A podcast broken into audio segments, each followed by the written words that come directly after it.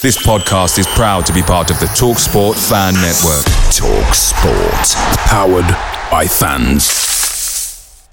The Talk Sport Fan Network is proudly supported by McDelivery, bringing you the food you love. McDelivery brings a top-tier lineup of food right to your door. No matter the result, whether that's Rovers drawing in a drab 0-0 in the Championship or taking Newcastle all the way to a penalty shootout in the fifth round of the FA Cup, you'll always be winning with McDelivery. So, the only thing left to say is, are you in? Order now on the McDonald's app, and you can also get rewards points delivered too. So, the ordering today means some tasty rewards for tomorrow. Only via app at participating restaurants 18+. Rewards registration required. Points only on menu items. Delivery fee and terms apply. See mcdonalds.com. Podcast is part of the Sports Social Podcast Network.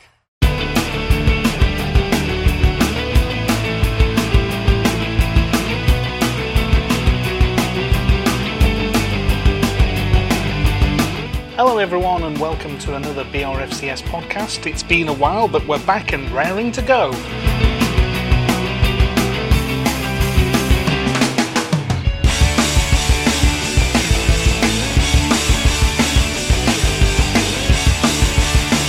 There's a lot to reflect on, both on the pitch and off the pitch, and we've got a great panel for you tonight. Yes, hello everyone, and a very warm welcome indeed to this latest BRFCS podcast. It's been a while, as we said, but it's great to be back at the end of another international break, which, if anything, reiterates the relative importance and attractiveness of club football, even in Tier 3. We've seen Rovers string together a run of wins, only to toy with us by losing at home to Wimbledon, but more on that later. We've a lot to get through, so in the manner of a high-line Jurgen Klopp defence, let's press on.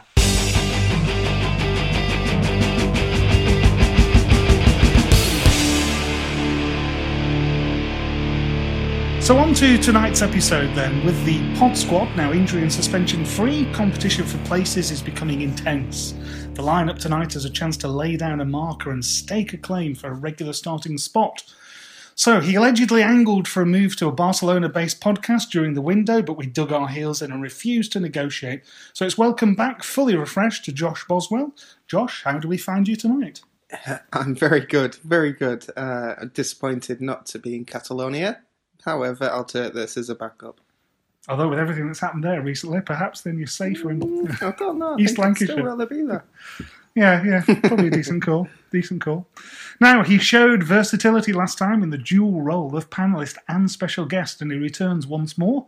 We're delighted to welcome back the editor of 4,000 Holes Fanzine. It's Scott Sumner. How's life treating you, Scott? Really good, thank you. In the middle of putting together issue 88 of the fanzine, but good to have a break and do this. So thanks for inviting me back. You're very welcome. So we'll hear more of that later on, I'm sure. You can update us in part two. And lastly on the panel tonight, he debuted strongly last time out, in particular a father-in-law-directed Burnley-centric rant which earned plaudits across the podosphere. So we've signed him up, given him a squad number, it's the Marple Leaf, Mr Michael Taylor. Good evening, Michael.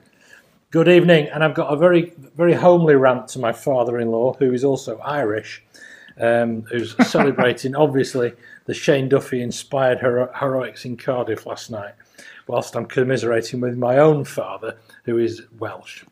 Splendid. I'm caught between two stools there. So that's your panel for part one, in which we'll review the games that have been played since we last convened.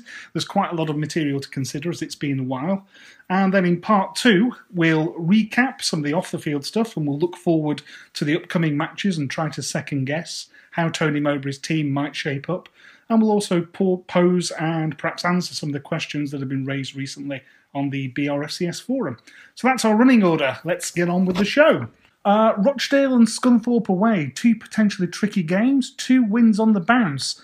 Was that the first signs that Rovers were getting to grips with this division? Michael, what did you think? Well, I thought Scunthorpe was the better result of the two, because even though it was narrower, because we ground it out. You know, it's what everybody says before the season. Which of these players is going to be up for a tough, wet Tuesday night in Scunthorpe? Well, we all were. And I just thought we ground it out. I thought Scunthorpe were the best team we've played this season. They played decent football. They always had a threat from Josh Morris, who has the prospect of curling in a free kick. And and I thought we were good for it. We rode our luck at times, but I was delighted. Rochdale was a sort of workaday performance we should expect against a team that, its budget is nothing like ours. And I think we carefully dealt with their threat. And in both games, we were never spectacularly dominant or brilliant in the way that a dominant team running away with a title would be. It's still that process of getting to grips with football at this level. Yeah, I think battle is the word that seems to crop up an awful lot. You've got to battle an awful lot in this division. And I think the evidence seems to be that we are at least becoming more aware of it. Scott, what are your thoughts on those couple of games? Yeah, I totally agree. They were sort of ground out victories. Rochdale, quite comfortable really in the end, I suppose. Then on the back of that, it was 3 wins on the trot and hoping to put together a fourth, which we did at Scunthorpe. Again, Scunthorpe thought were much better than us really, sort of played us off the park a bit, and it was sort of a smash and grab win. But as Michael said, we'll take that, because suddenly it was 4 wins on the run, and people were dreaming of these long runs and digging out the history books of when we've done that before. Yeah, that all looked rather good, didn't it? But it didn't last very long. At which point, I'm tempted to call on our panellist, Mr. Boswell, who seems to specialise in the glass half empty section of the podcast. So, Wimbledon at home, just when you thought we got the hang of the division, what the bloody hell went wrong? Josh? It's a strange one, really, isn't it? Because I went to Rochdale and I thought we probably had 2, maybe 3 more gears if we needed it. I thought we played well first half and then sort of dilly-dallied around in the second half, knowing that we could go further if we wanted.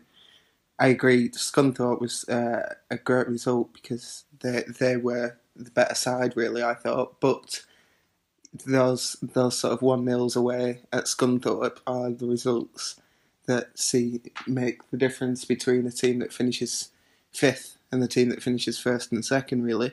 So we all went into it with quite high hopes and were battered back down to ground by Wimbledon. It's hard to identify where it went wrong. I think it was just one of those days, and that's coming from negative Josh. I didn't see this game. Actually, on the day, I was watching Accrington Stanley at Chesterfield, and Stanley ground out a superb away win, 2-1. And I was fully expecting it would be double glory, but when I checked the results, I couldn't quite believe it. Scott, what was your thoughts on Wimbledon? What went wrong? What could Mowbray have done? And why the hell didn't he do it? Well, he had actually discussed before the match about maybe rotating the team a bit, but obviously when you're on a 4-match winning run, the temptation is not to do that. Raheem Harper had started at Scunthorpe, and I think Conway came in, which was the only change really. And it was just a bit of a flat performance, which was surprising after the confidence which should have been running through the team. I think when Wimbledon got that goal, we just knew what was going to happen. They were going to sit back, and we just didn't have the players to unpick the lock, really. And, obviously he threw on the usual candidates in Dack and Chapman, but it just didn't come at the end of the day. And going forward, that's something he's going to have to work out better in those home games against these lower teams who are just going to come and sit back and try to nick that goal. I think that was the moment where he realised that Peter Whittingham has a role to play in this, because we just couldn't break them down. I mean, Dak did little bits and bats here and there, but I don't know what the possession was, but it must have been 60-40 at the minimum. I thought at points other than the early goal, we were sort of really pinning them back, especially late on. But there just wasn't quite that killer ball, that final ball, and someone to dictate the play. So I think, we'll come on to it later, but Whittingham's ended up having a little bit of a role, and I think that was the moment in Mowbray's mind where he sort of realised what that role could be.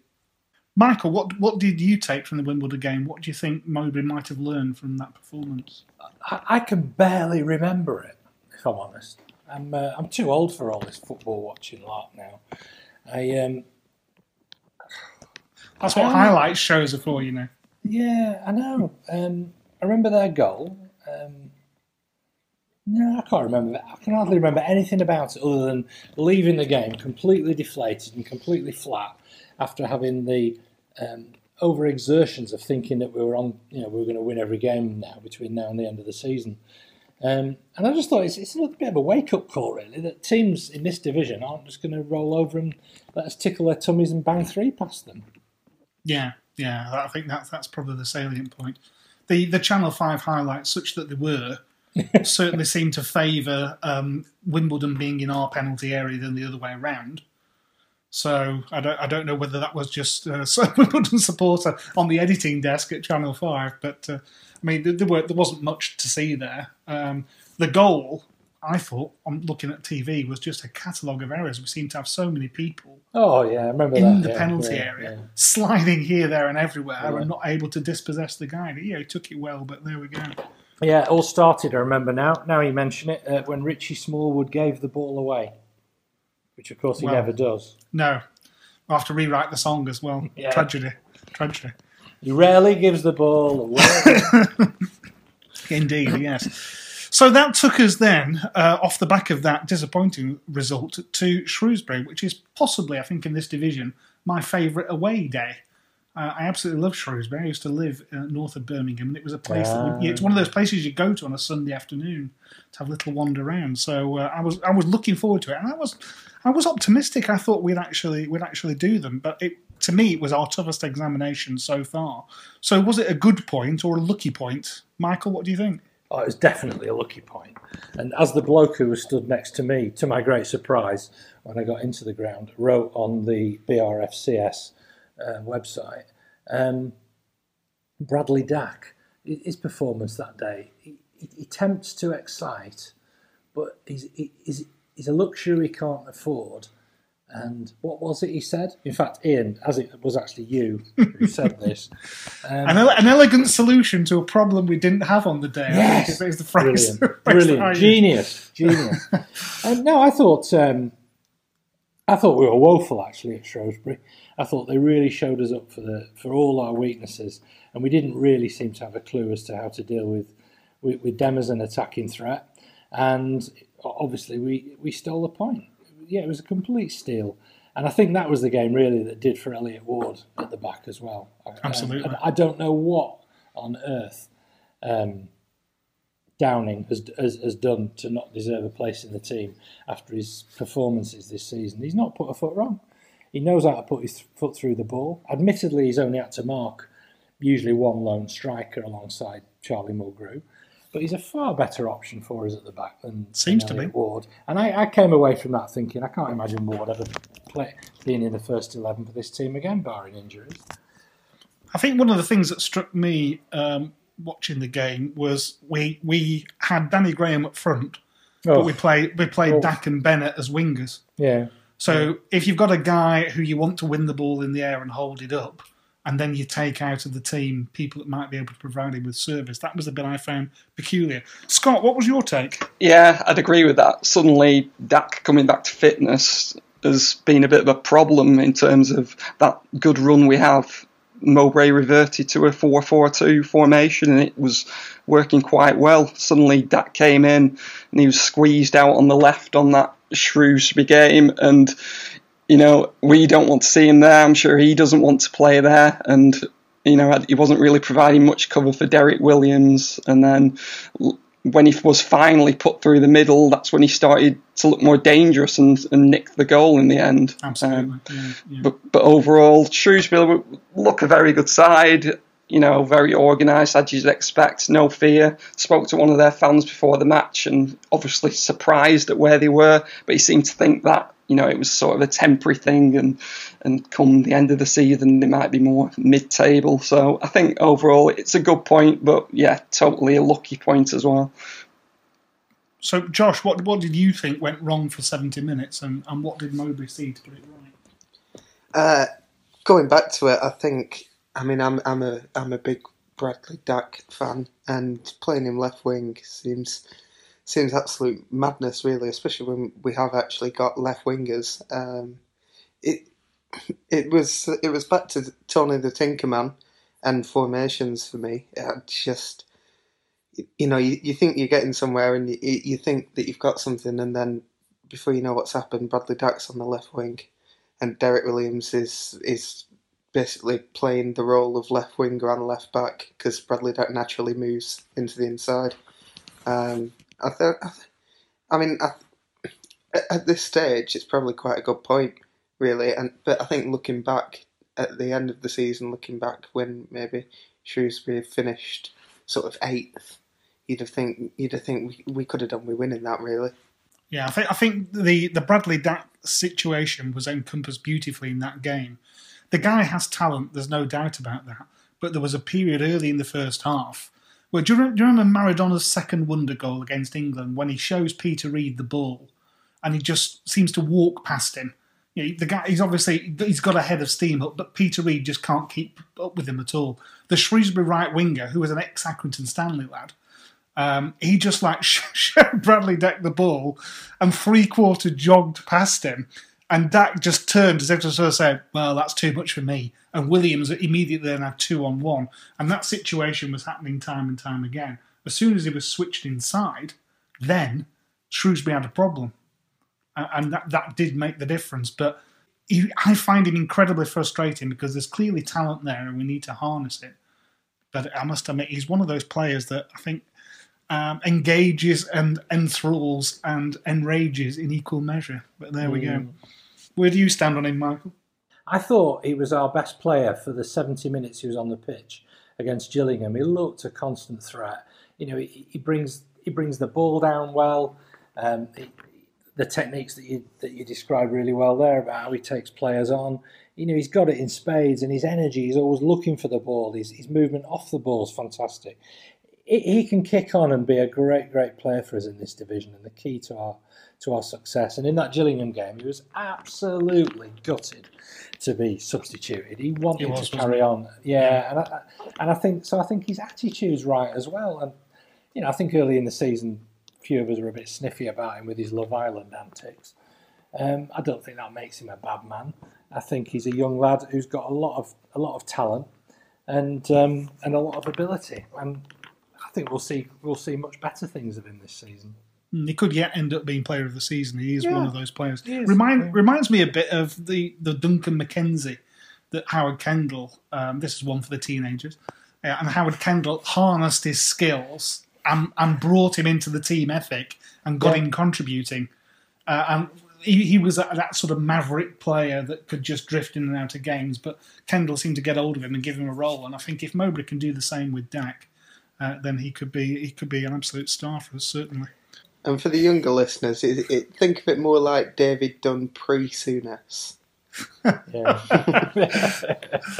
Before he discovered beer, pies and Birmingham City. Yes, something like that. Yes, that's a good call. Rotherham and Gillingham then, 2 winnable home games in a week and 6 points were taken. So to what extent do you think we can relax because it's coming together? Scott, what do you think after those 2 games? The Rotherham one, I'd agree with that. It was a nice night, relaxing. It was comfortable. We didn't look like we weren't going to win it. It's good to see Antonsen get a home goal. He's got some stick, I suppose, from fans.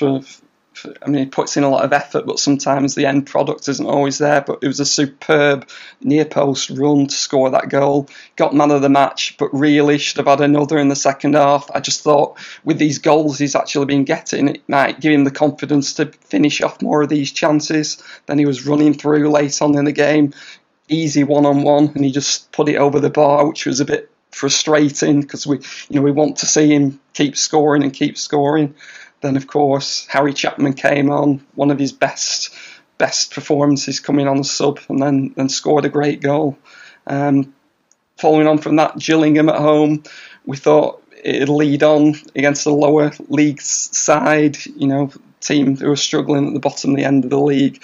That, you know, a similar thing would happen. It would be an easy 2-0, 3-0 result, but fortunately, it was a bit more ground out again, but at the end of the day, it's 6 wins out of 10 now, which is the bottom line. And, you know, we've got to be very pleased with that overall. Yeah, I think the things I took from the Gillingham game, David Raya, I think we saw the very best of him. And equally, we saw where he makes it, he gives everyone kittens when there's a cross comes in. But the 3 points that we got from that game were down to at least one excellent save, if not two excellent saves. Josh, what do you stand on the Raya debate? What do you think of him as a keeper? I mean, keepers are a strange breed because they get better as they get older, typically, don't they? And I think we could be onto quite a good one for him to be sort of performing at these levels this early. When you think of sort of the recent really successful Rovers keepers, they've been at their best as they've sort of hit early 30s. I think that we'll struggle to see David Raya here in a few years because I think he's destined for quite big things potentially. Definitely above League One and probably at least top half of Championship. I really rate him. He reminds me, I mean, I know we're in a different league, so obviously it's scaled all the expectations back, but when David De Gea first came to Man United, the comments that were thrown in his direction was excellent shot stopper, tremendous reflexes, bloody hell, he's terrible on crosses. I think that's a cultural thing though as well, isn't it? Potentially. You know, the Spanish way isn't big humps into the box and early crosses looking for a 6'5" target man. I think it takes a little bit of adapting from them, really. Yeah, I would agree with that. And I think physically as well, I think keepers, I know Peter Shilton used to do loads and loads of upper body strength just so that incoming strikers would be more likely to bounce off him and he could stand his ground. And I think there's no doubt he's an excellent shot stopper. There's no doubt his reflexes are there. But I think I put on Twitter that if Raya was capable of taking crosses now, he wouldn't be with us and we'd have a big cheque ready to pay in at the bank. Yeah. So I think your point is well made. Thanks, Ian. That's one of the first times you've ever said that to me. I'll edit this out, don't worry. Can't have you feeling as though you're making positive contributions. You're my glass half empty person. So talking of glass half empty, there's a ground half empty that we need to talk about then. There's one of the game.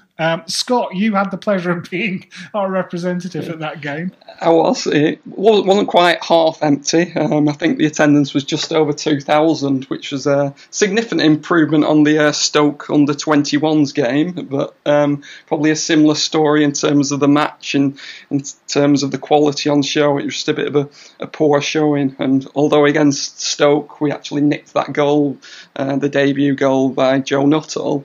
Unfortunately, it was Berry who nicked probably a well-deserved goal, really, and they brought a decent following as well. So it was overall, it's a better atmosphere than that Stoke game, but not a great night for Rovers. And I think he put in a lot of his senior pros who hadn't really been playing as much recently, and it was their chance to really, you know, step up and prove something to him.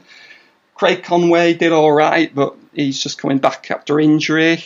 Then it was Peter Whittingham's big chance again. We've mentioned him briefly before. He's coming back into the scene a bit more the last couple of matches. He started against Gillingham, a few sub-appearances. He's starting to look like the player we think he should be. But then he just failed to get hold of the game against Bury, and it was just very disappointing. Danny Graham up front. He was just left very isolated, really, by the formation. So a shame that for him that he couldn't, you know, get his season going. And then on to Mr. Gladwin, who was just sitting in that number 10 position behind Graham. And I've got to say, it was probably the worst individual Rovers performance of the season by Gladwin.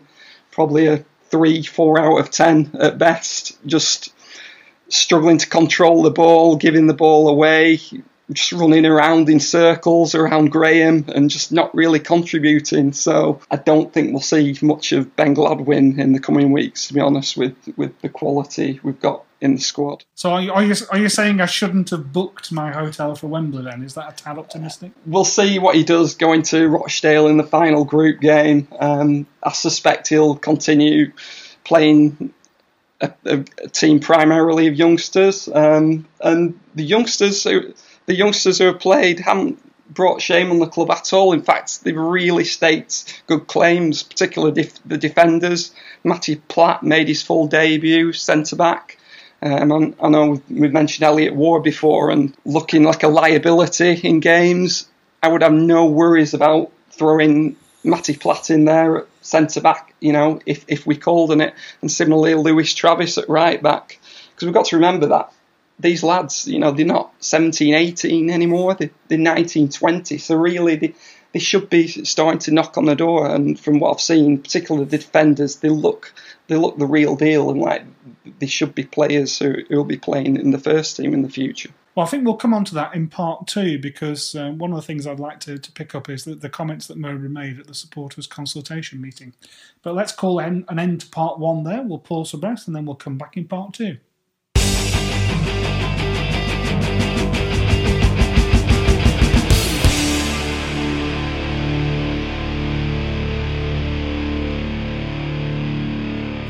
Okay, welcome back to part two, and in part two we'll talk about some of the off-field events that's been going on around the club recently, and then we'll review, or rather we'll preview, some of the games that are coming up in the next week or so.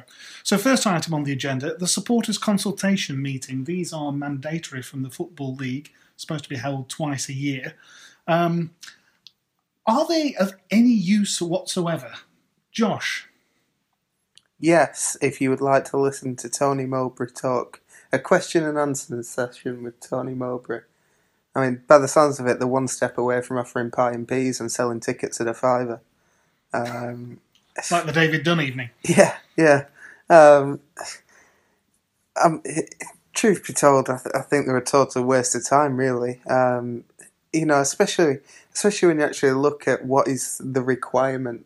The requirement is there needs to be not two. That's the wrong wording. There needs to be directors.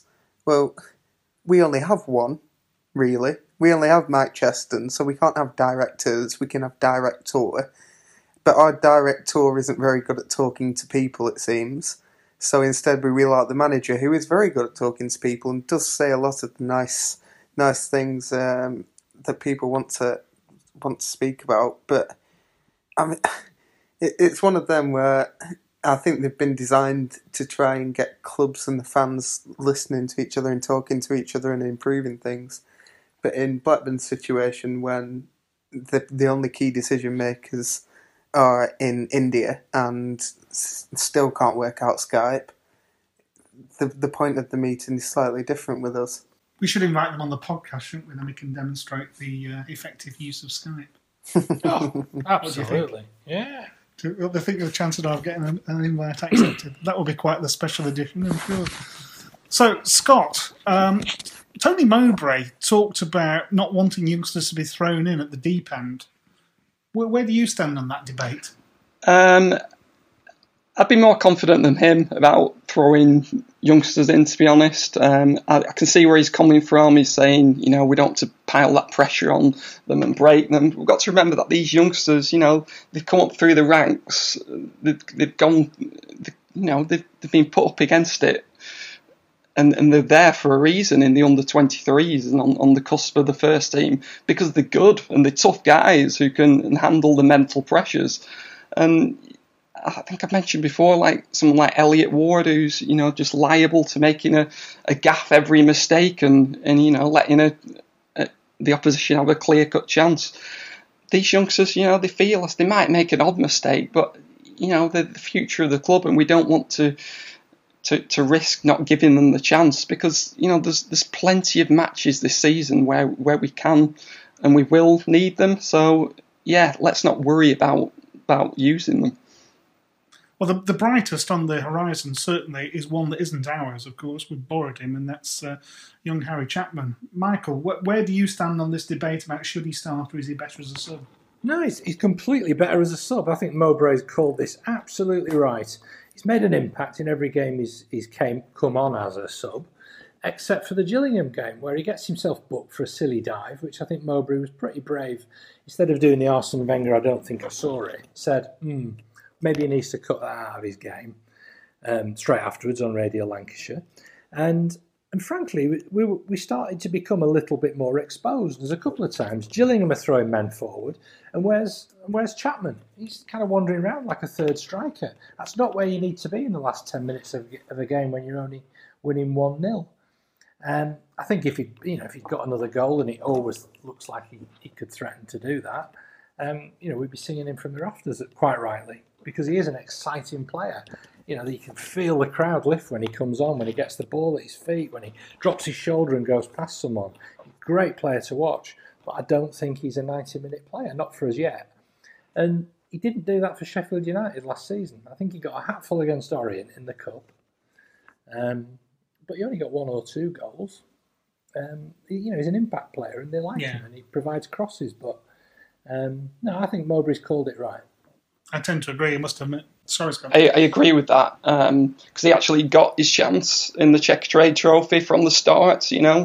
That was a big chance to go out there and prove to Mowbray, and it was pretty awful, to be honest, you know, going on those runs into corners and just losing the ball. Similar to Raheem Harper as well, those two in particular, it was their real chance to, you know, push for a first-team start, and they both disappointed. So, yeah, I'd agree, Mowbray's he's called it right for the minute. But that said, with this run of home games coming up, I'd still be tempted to chuck him on from the start in at least one of them. Bottom of the league side coming up to Ewood, you know, maybe take a risk and chuck him on from the start and get us 2-0 up after 30 minutes. It's going to be an interesting one. I'm with Michael on this one so far. I think it's the right thing to do to hold him back. I like to... He gets me off my seat. And he's the only Rovers player at the moment. I think with a possible exception, Dak may start to do that. But I love to see a player pick the ball up and just run past a fullback and whip across him. It reminds me so much of early Damien Duff. I mean, he's nowhere near as good as Duff was, but it's that same kind of feeling that you get. But having him going up against a tiring fullback in the last 15 minutes of the game is a fundamentally different experience for the lad as well. Yeah, it gives him more to have a go at. So, also in the squad, new contract for Elliot Bennett, who seems to have taken on a status at the club, which is some people referring to him as a legend and this, that and the other. He seems a very likeable chap. I don't doubt his effort.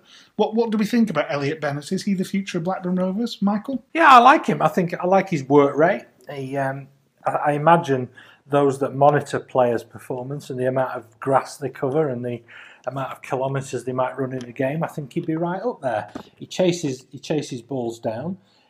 He's versatile. He can play in any kind of position, in the middle, on the wide. He can drop in as fullback where necessary.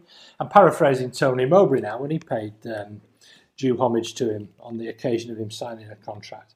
I think he's a key player. Very much in the way that Mark Atkins was a key player for us when we won the title. That's an interesting comparison. I put him in that sort of bracket, yeah. Hard-working, does the right things. My only frustration with him, given what he did last season on a couple of occasions, I'd like him to just pull the trigger a little bit. I was just going to say to shoot. Have a shot from outside the box, because he knows where the goal is and he's got a good shot on him. I'd like him to do that a bit more. Josh, where do you stand on Elliot? I like Elliot Bennett on the basis that people tend to be successful at Blackburn Rovers when they have a lot of labour rather than art to them. You know, the Savages, the Macawainers recently, the people like that, they've been successful because they are hardworking and they are relatable. And while it is a small Lancashire mill town. There is something probably deep entwined in it about hard work and putting a bit of graft in. Can I also say very quickly on Harry Chapman? His contract runs out in May next year with Borough, and very conveniently, he shares an agent with Peter Whittingham. I don't know if there's anything in that, but I'll speculate. Chapman's contract expiring, that was an interesting one. I think it emerged... Oh, I became aware of it, rather, long after he'd signed. And I thought, that's an interesting one that they loaned him out. Because normally a club that considers a player to be an asset will put him on an extra 12 months on the contract and then loan him out kind of thing. So, he's playing for his future in more than one way. Right, so let's throw forward now and think what we've got coming up in upcoming league games. I still like to refer to it as a Lancashire derby against Oldham, despite local government reorganisation. New manager bounce for them against Portsmouth. What do we think is going to happen there then? Michael, have you got a ticket for this? Because I believe it's sold out. Yeah, I have got a ticket for it. I've got quite a few mates who are Oldham fans as well, so I've been swatting up a little bit on them. Their players haven't been paid for September. They're supposedly going through some kind of takeover at the moment. John Sheridan, who memorably has done a Sheserection on them a couple of times when they've been languishing near the bottom and saved them, is they're going to have to do a resurrection all of their own because he got the boot.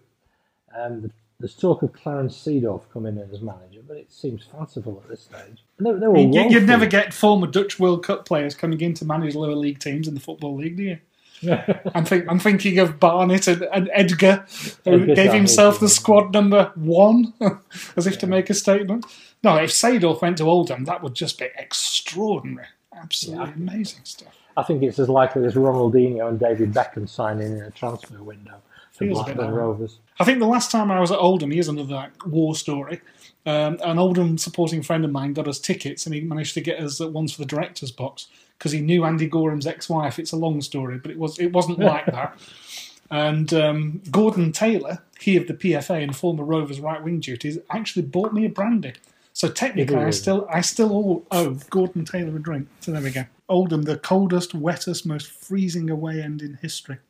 Even with the roof. The last time I went to Oldham was when it was a pre-season friendly and it was after Matt Janssen had had his accident and it was like, I was watching it through my fingers. He looked so fragile. Yeah. And I was devastated by what happened to Yanni. He was one of my favourite ever Rovers players. And it just looked, it was awful to watch because he just clearly was going into challenges, really disorientated. And then I realised he's never going to be the same player again. Truly tragic. That. And then we have what I will refer to as the South Coast clashes, although they're both at Ewood. We've got Plymouth and Portsmouth to look forward to in the next week. And what do we think we're going to get from those two games then? Scott, you want to jump in? Well, we've got to be looking for 6 points for sure. Certainly against Plymouth, it should be a home banker, but as we've discussed previously, the Wimbledon game, you never know when one of those is just going to crop up. A lot will depend on what happens at Oldham. If we win that, suddenly we've got that winning run going again in the league, and it should be a formality at home to Plymouth. Portsmouth will be a bit tougher, but again, with all these home games coming up, it's a real chance to make a push for the top two. Michael? Yeah, we've got to look for getting maximum points from these games. This is how runs are put together for climbing up the table, and I know, we don't know very much about a lot of these teams. I think our mutual friend Jim Wilkinson, who blogs a lot on this, the Blue-Eyed Boy, makes this point. What do we really know about these teams we're playing? I thought that with Shrewsbury, with Scunthorpe, and yet they can spring a surprise. But as you say, the table doesn't lie at the moment, and Plymouth are at the bottom of it. Portsmouth came up last season. Again, we know very little about these teams and what they're capable of turning around on. On game day, just like Wimbledon did, they raised their games. So, we can legitimately call Portsmouth a Mickey Mouse outfit now, can't we? Given the role by Michael Eisner, got to get that one in there somewhere. So so an interesting week, I think, is interesting 10 days or so coming up. 9 points will be fantastic. My word, that would make a statement. So we're 2 games in hand on some teams, aren't we? Yeah, which I think is actually very useful. A lot of people are calling it, and I don't know what you all think and saying, I can't believe we're not taking games just because essentially Mowbray doesn't want to play without Charlie Mulgrew, but I would 100% much rather go into every game knowing the exact result and what is needed than leave it in other people's hands. I'd rather go into it with my best players. Without a shadow of a doubt. Why on earth would you take somebody on without Mulgrew? And he came through the Scotland match unscathed. He did, believe it or not. I've not heard of him sort of like falling over. No, knowing our luck, he'll fall out of bed and break his ankle or something. Yeah, drop some mayonnaise on his foot. So, Josh, what's hot on the BRFCS forum that we should know about? Anything? What is hot other than the Shock New Management and your podcast with Alan Myers, which is attracting a lot of attention? That's hot off the press, that one. The hot. We're talking released an hour ago or so, something like that. The Blue-Eyed Boy column was, again, a real conversation starter. And Rovers are finally clocking on to the fact that there's probably 20% of all adults going into Ewood Park on a child's season ticket, which, I mean, it's taken a while, but they've finally got round to that point. I thought the light lit up as a different colour when it was... It does, but it doesn't. Well, it used to, but there's no one there to actually differentiate between which light's switching on, which was the issue, and I think still potentially is the issue. I think the system does identify somehow between what sort of a person is going through and what sort of a ticket is being used, if you will. But if there's not someone checking the light, then you can get through on any ticket. Yeah, I've tested this out. I go with two of my lads, and we just take the season tickets out of the folder, hand them each one. We don't even look at whose it is. And it's the same response from the stewards. And when I get them back, I look like I've just been having my 15-year-olds. And I've never once been pulled up. So, time's marching on. Any other business? Anybody got anything exciting to add? Yeah, I've been listening to a really interesting podcast this evening, actually, Ian. Some guys interviewed Alan Myers, former communications director of Blackburn Rovers. Yeah, really good podcast. I wish I'd been around to have asked him if there's anything that he knows now that he knew then, would he still have stood up at the North West Football Awards as a Sky correspondent before joining Rovers and railed against how badly treated Steve Keane was by the mob? Well, you may have heard on the podcast, of course, I was kind of alluding to what the media perception of Rovers fans was. Yeah, you did. And you asked that very well. And he played a very even-handed response, which is kind of what I expected, to be fair. My take on this, I can't speak for Alan, I can speak for myself, is Steve Keane became the central point of the hatred, but he put himself up there. And he was willing to take the Venky shilling. So from my perspective, if you're...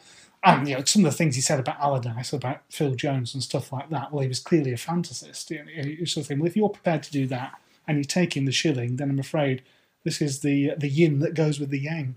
That's probably my perspective. But there we go. Scott, anything from your perspective? Yeah, just sticking with that theme, really, of what was going on at the club around 2010, 2011. I'm sure you may have already seen it in the past week. The web channel Sport, in association with Fans Not Numbers, has released a few videos where the journalist, the Mail on Sunday journalist, Nick Harris, has revealed... It's nothing we don't already know, but, it's... sort of that good feeling, I suppose, the relief to see it out in the open, and then followed by that, a bit of a sinking feeling of, so what now? And it's, I suppose I'd just put the question out there, have we sort of reached the end point with that? Is there any hope of any justice? And if there was justice, what would that justice look like in terms of holding people to account? I think when you bear in mind that in football, we can look forward to a 2018 World Cup in Russia and a 2022 World Cup in Qatar, and nothing is being done about those. Rovers and their problems probably are low down on the list of footballing misdemeanours, but for us, obviously, it's a painful experience. Someone very wise once told me that even the best liars can't lie forever. And on Russia, I had the privilege of... a week in Marseille in the summer. Oh. Anybody that is going to Russia is an absolute fruit loop. Including members of the England squad, I would argue.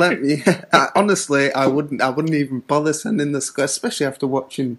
I mean, it should be post Watershed, the England matches that have been on recently, just so the commentators can really describe what's going on, because it really is painful. Yeah, and you combine those performances with what I was watching in Marseille, and you're a brave soul if you go out there. I was going to say, people are going to get killed, aren't they? It's just going to be so horrible. Genuinely, and I still talk about it when sort of people talk about England now.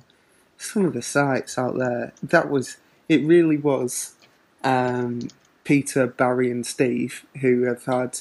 a curry for breakfast, last night's curry for breakfast, and 12 pints up until 3 o'clock in the afternoon, getting genuinely, really assaulted, horribly assaulted by trained professional people in broad daylight on the streets. I went with a guy that had been in the army, and he really did genuinely liken it to when they arrived in Iraq. He said it was absolute madness. So I hope the Russian police are they're all ready, and they're going to treat everybody with the same bat, and they're going to look after everyone, and it's going to be a lovely, lovely World Cup, followed by the Qatar World Cup, where you can't drink and you can't be gay. My God. FIFA. I know. Great, isn't it? Guardians of the game. Right. So my only other business is, have you seen the thing in the press this morning about Dickson Ituhu being investigated for potential match fixing? Yeah. Oh. Yeah. So my obvious quip, and I got in before Mr. Delap, was, well, given that some of the games I've seen him play, I'm surprised that the ones that they're investigating are when he was a manager rather than the ones when he was a player. Because if he was guilty of match fixing, he certainly was. Let's be polite. It was subpar performances in a blue and white shirt. Do you remember the Middlesbrough left back, Fabio? What was he called? Not the one with the United.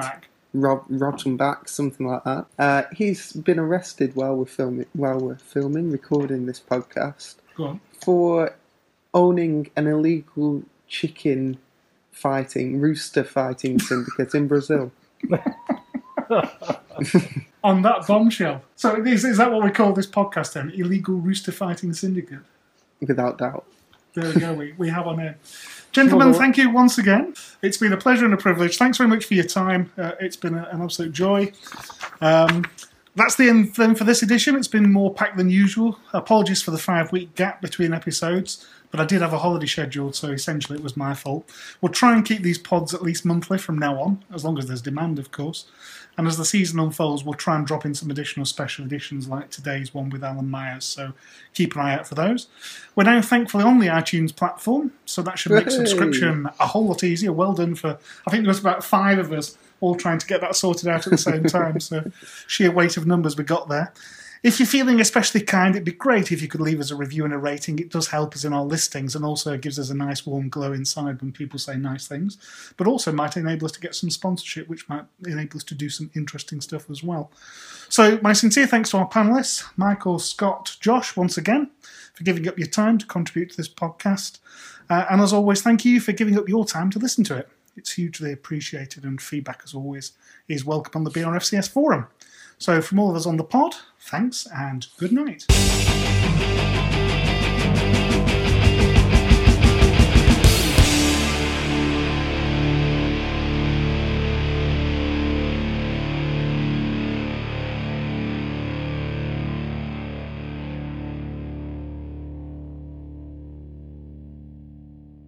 Sports Social Podcast Network. When Cynthia came to TurboTax, she had just launched her new side gig, a true crime podcast. I'm a first-rate detective with a golden voice. As her TurboTax expert, I made her second income count by guaranteeing 100% accurate filing and her maximum refund. What did she do with that refund? Find out next week. Switch to Intuit TurboTax and make your moves count. See guarantee details at turbotax.com/guarantees. Experts only available with TurboTax Live. It's the 90th minute. All your mates around. You've got your McNugget share boxes ready to go. Your mate's already got booked for double dipping, and you steal the last nugget, snatching all 3 points. Perfect. Order McDelivery now on the McDonald's app. You in? At participating restaurants, 18 plus. Serving times, delivery fee and terms apply. See mcdonalds.com. This podcast is proud to be part of the Talk Sport Fan Network. Talk Sport. Powered by fans.